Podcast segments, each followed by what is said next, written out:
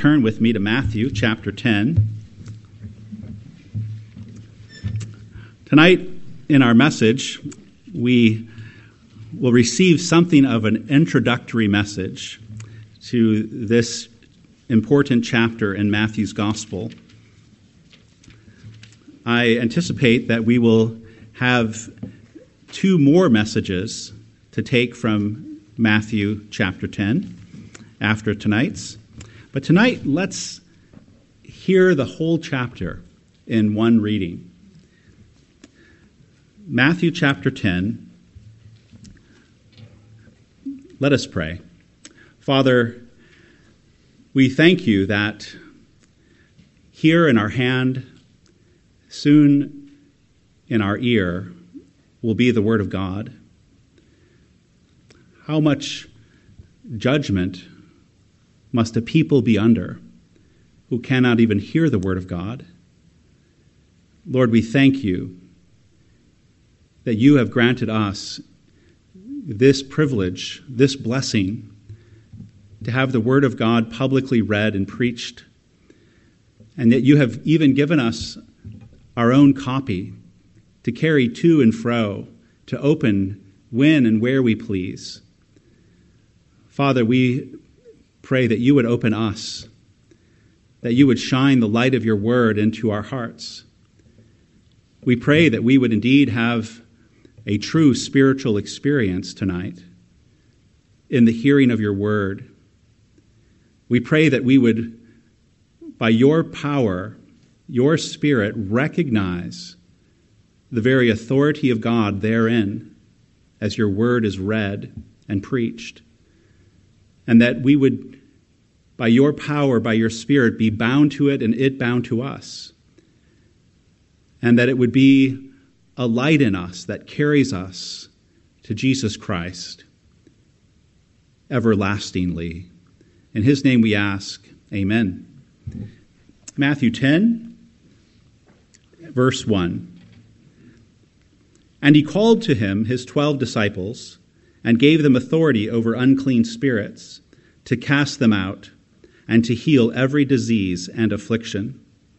The names of the twelve apostles are these first, Simon, who is called Peter, and Andrew, his brother, James, the son of Zebedee, and John, his brother, Philip and Bartholomew, Thomas and Matthew, the tax collector, James, the son of Alphaeus, and Thaddeus, Simon the Cananaean, and Judas Iscariot, who betrayed him. These twelve Jesus sent out, instructing them Go nowhere among the Gentiles, and enter no town of the Samaritans, but go rather to the lost sheep of the house of Israel. And proclaim as you go, saying, The kingdom of heaven is at hand. Heal the sick, raise the dead, cleanse leper, lepers, cast out demons. You received without paying, give without pay. Acquire no gold, nor silver, nor copper for your belts, no bag for your journey, nor two tunics, nor sandals, nor staff, for the laborer deserves his food. And whatever town or village you enter, find out who is worthy in it, and stay there until you depart. As you enter the house, greet it, and if the house is worthy, let your peace come upon it.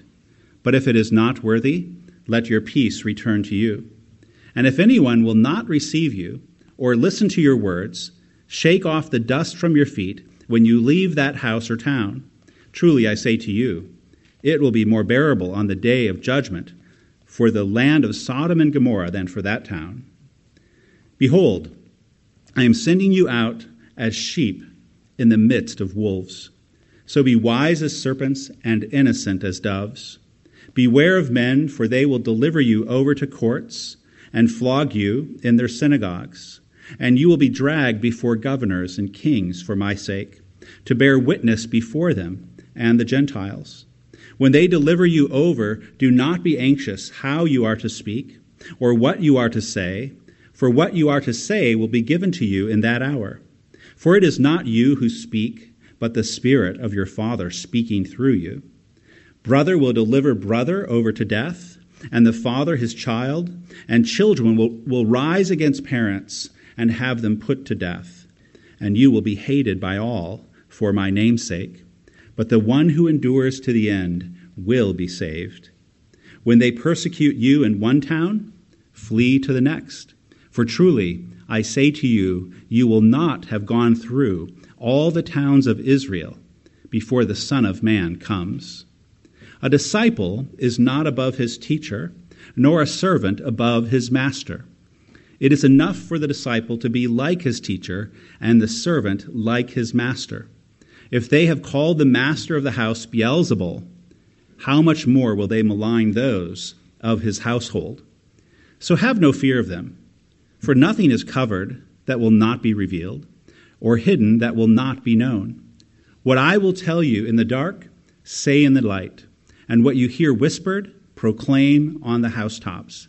And do not fear those who kill the body, but cannot kill the soul. Rather, fear him who can destroy both soul and body in hell. Are not two sparrows sold for a penny? And not one of them will fall to the ground apart from your Father. But even the hairs of your head are all numbered. Fear not, therefore. You are of more value than many sparrows. So everyone who acknowledges me before men, I also will acknowledge before my Father who is in heaven. But whoever denies me before men, I also will deny before my Father who is in heaven. Do not think that I have come to bring peace to the earth. I have not come to bring peace, but a sword. For I have come to set a man against his father, and a daughter against her mother, and a daughter in law against her mother in law. And a person's enemies will be those of his own household. Whoever loves father or mother more than me is not worthy of me and whoever loves son or daughter more than me is not worthy of me. And whoever does not take his cross and follow me is not worthy of me. Whoever finds his life will lose it, and whoever loses his life for my sake will find it. Whoever receives you receives me, and whoever receives me receives him who sent me.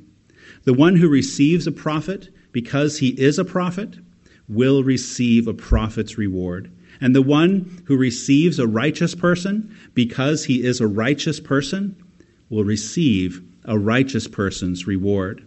And whoever gives one of these little ones even a cup of cold water because he is my disciple, truly I say to you, he will by no means lose his reward. This is God's word. The more we stay away from our Bibles, the more we keep from reading Scripture, the more unprepared we are for the ordinary realities of how Christ advances his kingdom of grace in this present evil age. If we do not spend much time in our Bibles, we will find ourselves soon thinking that Christ should only advance his kingdom of grace in the ways those who are opposed to it would like it to be advanced. The complaints of the opposition will start to sound reasonable to us when we are unschooled in the way of the Master.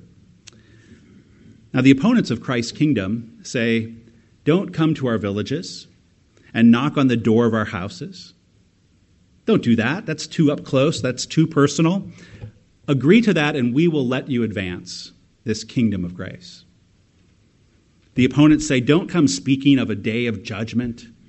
Agree to that, and we will let you advance this kingdom of Jesus Christ. Or they say, Don't come and fill up our courts with your uncivil behavior and your violation of our reasonable ordinances. Agree to that, and we will let you advance this kingdom of Christ. Or they say, Don't come and disrupt the peace of our governors and our kings. Agree to that, and we will let you advance the kingdom of Jesus Christ. Don't come and create conflict among our families who would otherwise be at peace if you Christians weren't around. Don't come into our cities and villages creating strife between parents and children. Agree to that, and we will let you advance this kingdom of Jesus Christ. And definitely, the opposition says, don't come with all those disruptive claims that Jesus, your master, already brought into our ears. Don't come making those claims all over again. Agree to that, and we will let you advance this kingdom of Jesus Christ. What all of these sly requests desire is a Christ who comes into the world without causing the world any conflict. And the more we are out of our Bibles, the more time we spend away from the voice and words of our Lord and his apostles, the more reasonable we will begin to think the opposition's demands are. And when one of us gets arrested or thrown into prison, we will be tempted to form a committee to find out what we can do better to avoid that next time. Beloved, what you have heard tonight in Matthew 10 is the flat out, straight truth that the kingdom of our Lord Jesus Christ, the kingdom of grace, advances by conflict. That is how the kingdom advances. In tonight's passage, our Lord Jesus makes clear that his kingdom has come to advance against another kingdom. The kingdom of sin and Satan, which all mankind by nature is under the dominion of, Jesus is coming against it. Not accommodating it, not negotiating it, not making concessions to it. Jesus is coming against it as confirmed by verse 1 of our passage tonight. Look what it says. He called to him his twelve disciples and gave them authority over unclean spirits to cast them out. If you don't understand or if you don't believe that there are two kingdoms in conflict in this present evil age, you already are under the dark spell of one of those kingdoms. You are already happy under the illusion of sin and Satan, thinking that you do not need to be liberated. This proves all the more the necessity for the conflict of the kingdoms to begin in your own soul, in your own heart. Our Lord calls his 12 disciples, gives them authority to do exactly what he has been doing. As you have listened these last several weeks through Matthew 8 and 9, cast out unclean spirits. And in verse 7, he commands them to proclaim exactly what he has been proclaiming the kingdom of heaven is at hand. That is exactly what he is preaching in Mark, excuse me, in Matthew 4. The fullness of God's reign, the fullness of God's rule in the salvation of sinners, the kingdom of heaven, it is no longer a thing to be waiting for. It is at hand in Jesus Christ. Don't miss it. And Jesus will not sit by in a private room above a pub on a quiet street, waiting to see if anyone comes and wants to make an appointment with him. That is not how he is going to advance the kingdom of grace. He sends out the 12 apostles, the reconstitution of the kingdom of Israel under his kingship. He sends out the 12 apostles because, as he just said at the end of the previous chapter, Pray earnestly to the Lord of the harvest to send out laborers into the harvest. Matthew 10 38. Before that prayer is even on the lips of the church, Jesus is answering it. Now, what, under what conditions are the lost sheep of the house of Israel going to be harvested? Under the conditions of conflict. This is what Matthew 10 is all about. Why conflict? because the kingdom of grace comes to utterly destroy the kingdom of sin and Satan. The kingdom of grace comes to reconcile sinners to God. This is in direct opposition to the agenda of the kingdom of sin and Satan. The dominion of sin and Satan does not want sinners reconciled to God. In 1 John 3 8, we read this The reason the Son of God appeared was to destroy the works of the devil. When somebody sets out to destroy you, they are in for a conflict. How much more when Christ has come to destroy the works of the devil? This is why the two kingdoms are at war. One of them will not prevail. The kingdom of sin and Satan, from the, from the time perspective of these activities in Matthew 10, that kingdom will be defeated by the death and resurrection of Jesus Christ. From our perspective, that kingdom has been defeated on the cross by the death and resurrection of our Savior. So Satan, in his fury, this is how it's described in Revelation 12. In his fury, he stirs up the opposition against Christ and his kingdom. But all of his opposition, as our reading shows tonight, will not slow down the advance of the kingdom of grace. The opposition will actually enable and accelerate the kingdom of grace. Look what Jesus says in verse 18 You will be dragged before governors and kings for my sake, to bear witness before them and the Gentiles. Bearing witness to the worth of Jesus Christ while simultaneously being bound by earthly powers is the exact strategy by which the kingdom of grace advances. Bearing witness before your sons and daughters at the exact time that you are bound by their hatred, by their disapproval, is the exact strategy by which the kingdom of grace advances. Why? Because such witness in hardship, such witness in conflict, such witness when what appear to be the strongest earthly powers, the bond of blood, the governors and kings, when we witness to the worth of Christ, when the earthly powers seem to haunt us and threaten us the most, when we witness to Christ's divine power and eternal protection, as greater worth to us than any power and protection of the nations or family blood, we are truly testifying to who Jesus Christ is to the soul of man.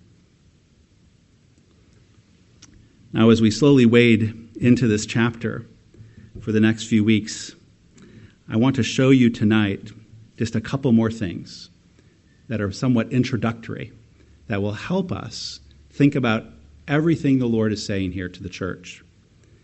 I want to show you the structure of the passage, and then I want to show you tonight the backbone of this passage. The structure of the passage. As we have said already, the whole chapter is about kingdoms in conflict. And this is not some aberration. This is not some kind of rare thing that can go back in the file and be put away now that Christ is risen. The Lord is laying out in this chapter that the advance of his kingdom of grace will always be in a context of conflict. Not every second and every square inch, but ordinarily it will be in conflict because the kingdom of his grace is rushing the gates of hell, advancing bursting in to enemy territory and taking captive souls for salvation. But let's consider the structure for a moment of this entire chapter. We can safely divide chapter 10 into three distinct parts. The first part includes verses 5 through 15. Now, this part contains our Lord's directions for the disciples about a very limited and temporal mission, the Galilean mission verses 5 through 15. The second part of the chapter includes verses 16 through 23. In this part, those limited and temporary features of part 1, they're removed. In these verses 16 through 23, Jesus gives directions on how gospel ministry will proceed later, well after the Galilean mission is over. And you can see this feature at the end of verse 22, where our Lord says, But the one who endures to the end will be saved. You see, in the second part, he has taken into view those future days when the lives of the apostles come to an end. This is beyond the Galilean mission. Now, the third part of the chapter includes verses 24 through 42. And in this part, our Lord engages in this deep pastoral care because he knows that an anguish is going to touch the souls of his little flock. He knows that a wound is going to touch the souls of his children. And so in 24 through 42, he engages in this pastoral care to, to teach those who will serve him that he knows their wounds, he knows their anguish, and he has words of promise and encouragement that are already a medicine to them as they go into some of the most bitter conflicts of these two kingdoms. Now, just to show you that these three sections, three, these three parts, are not completely arbitrary, I want you to look for a phrase. This phrase appears at the end of each of these sections. The exact same expression appears only three times, and it's always at the end of these three sections I've given you. The expression from our Lord is, Truly I say to you. You find it at, the, at verse 15, you find it again at verse 23, you find it again at verse 42. Truly I say to you. Each occurrence of that expression comes at the end of one of the three major sections, and it is our Lord's way of calming and comforting and emboldening his people. He is saying to us, You can be certain. You can be certain that the things I am telling you will go exactly the way I am telling you they will go. Truly, I say to you. He's putting of course, his name on his testimony. Things will not fall out any differently than I have told you. I am the first and the last. I am the Alpha and the Omega. So truly, I say to you, there will be a judgment day. There will be a reckoning. You will be rewarded. There will be protection. So that's the overall structure of Matthew 10. Now, there's one more thing I want to show you tonight. And this is the backbone of Matthew 10. And it is found in verse 23, as I alluded to this morning. In verse 23, which comes at the end of the second major section, we read these words When they persecute you in one town, flee to the next.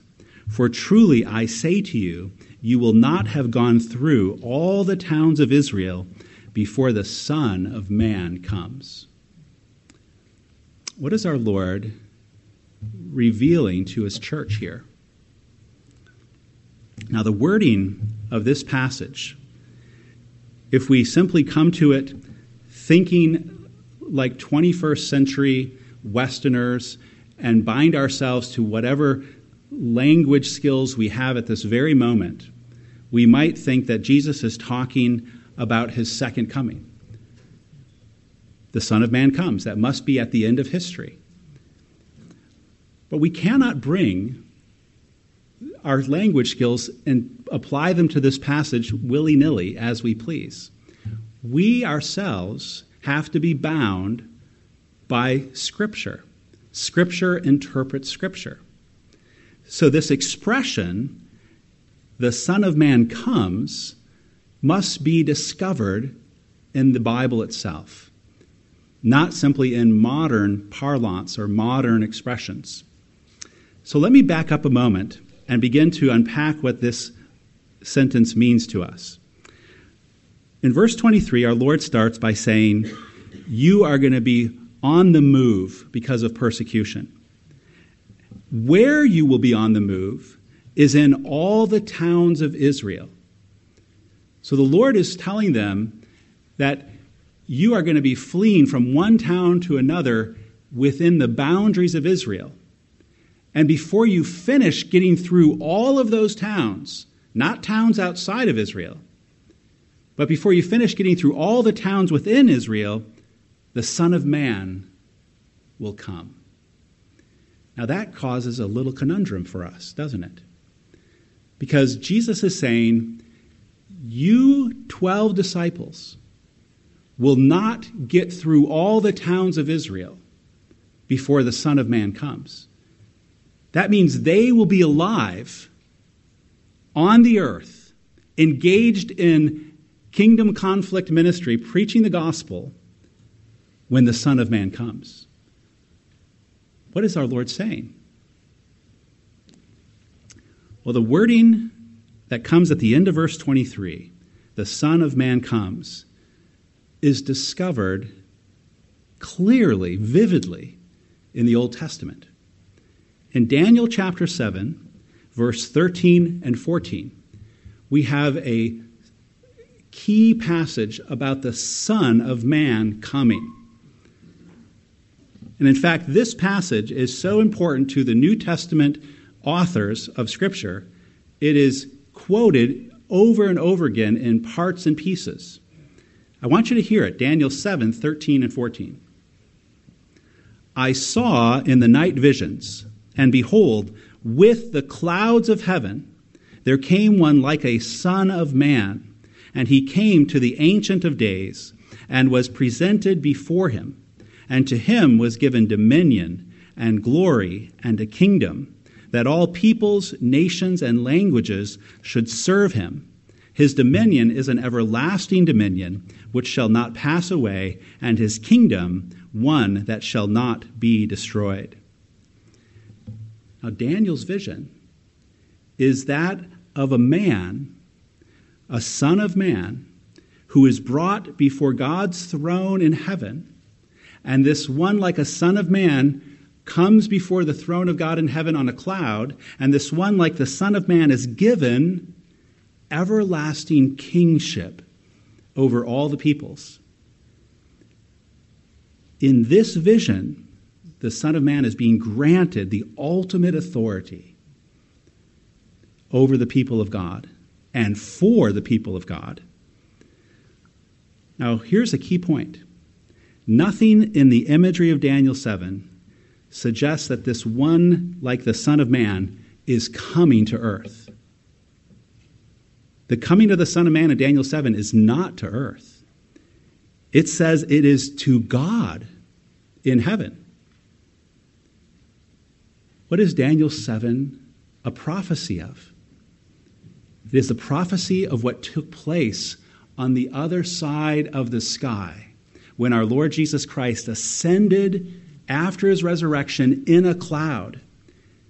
He came as a Son of Man to the throne of God and received a kingdom, received a dominion, an everlasting rule over all peoples.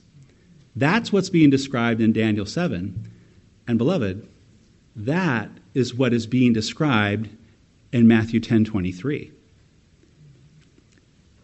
So what our Lord Jesus is saying in Matthew 10:23 to a church that will always be advancing his kingdom of grace in the context of conflict is that his enthronement and reception of an everlasting dominion and authority will take place even while the apostles are alive. And it did. He was crucified, he was buried. On the third day, he was raised. For 40 days, he stayed and taught his disciples. And then at the end of those 40 days, he ascended in a cloud to heaven and was enthroned at the right hand of the Father in our flesh and bone, that of a Son of Man. Why is our Lord saying this in verse 23? Is it simply to help them watch the time? to help them kind of know what events are coming? In a small way, it is that. but it has a, a greater weight to it than simply timekeeping. It is this the Lord is saying that the, as you are being chased and persecuted from town to town, before you even get done, you shall see the Son of Man come into his glory, into his kingdom, into his dominion. Just as those earthly powers are showing you their power and their fear and their threat, you will see heavenly power be given to the one you love and the one who loves you. The Lord is speaking of the same event later in Matthew 16 when he says, I say to you, there are some standing here who will not taste death until they see the Son of Man coming in his kingdom. He's referring to the same ascension, enthronement, reception of authority and power. Now, there's a little technical note that you might appreciate, you might not. There's a very peculiar Greek word that is used over and over again in the Gospels and in the New Testament to describe the second coming of Christ at the end of history. And that Greek word is parousia. It is never used in Matthew's Gospel when he is talking about the coming of the Son of Man in glory. It's not used in 1023, it's not used in 1628. It's a different word, it's an ordinary word for come in these passages which is just another confirmation to us that parousia, the end times coming of Christ, is not in consideration here. So, the point is this this is the backbone of the entire chapter. Therefore, this is the backbone of all that we could fear, all that we could dread, all that we could want to quit over in serving and following Jesus Christ. There's going to be conflict. People are going to hate us. The sword of division is going to come right into our homes. In relations between fathers and children and mothers and children. Those are earthly powers. The bond of blood, the bond of community, the rule of governors and kings but the Lord is saying, You shall see the Son of Man in his glory, above all earthly powers. There is nothing to fear.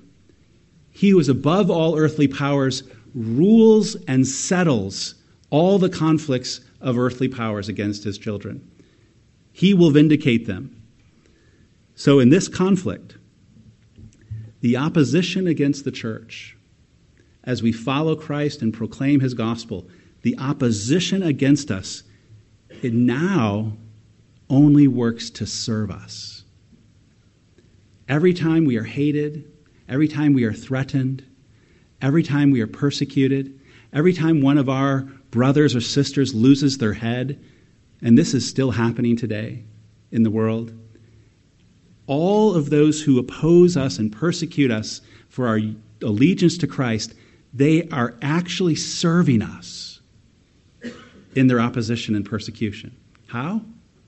By making us think and rejoice and rest in that power that is fully secured for our good, in that power that is fully our possession in Christ. Whenever an earthly power comes against us and wounds us, it is to make us immediately think of the heavenly power of the Son of Man who has come to God and received an everlasting kingdom. Beloved, this is the strength of the heart for the Christian. This is why we can hear our Lord say in this passage, Do not fear, and not think it strange advice. How can we fear, having seen the Son of Man? We have seen it. We have heard the testimony of it from the apostles. The Son of Man has come into his glory. How can we be afraid when he who is above all earthly powers rules and orders all earthly powers for us and our salvation and the advance of his kingdom? and keeping and guarding and keep us in it. Let's, let us go to prayer then.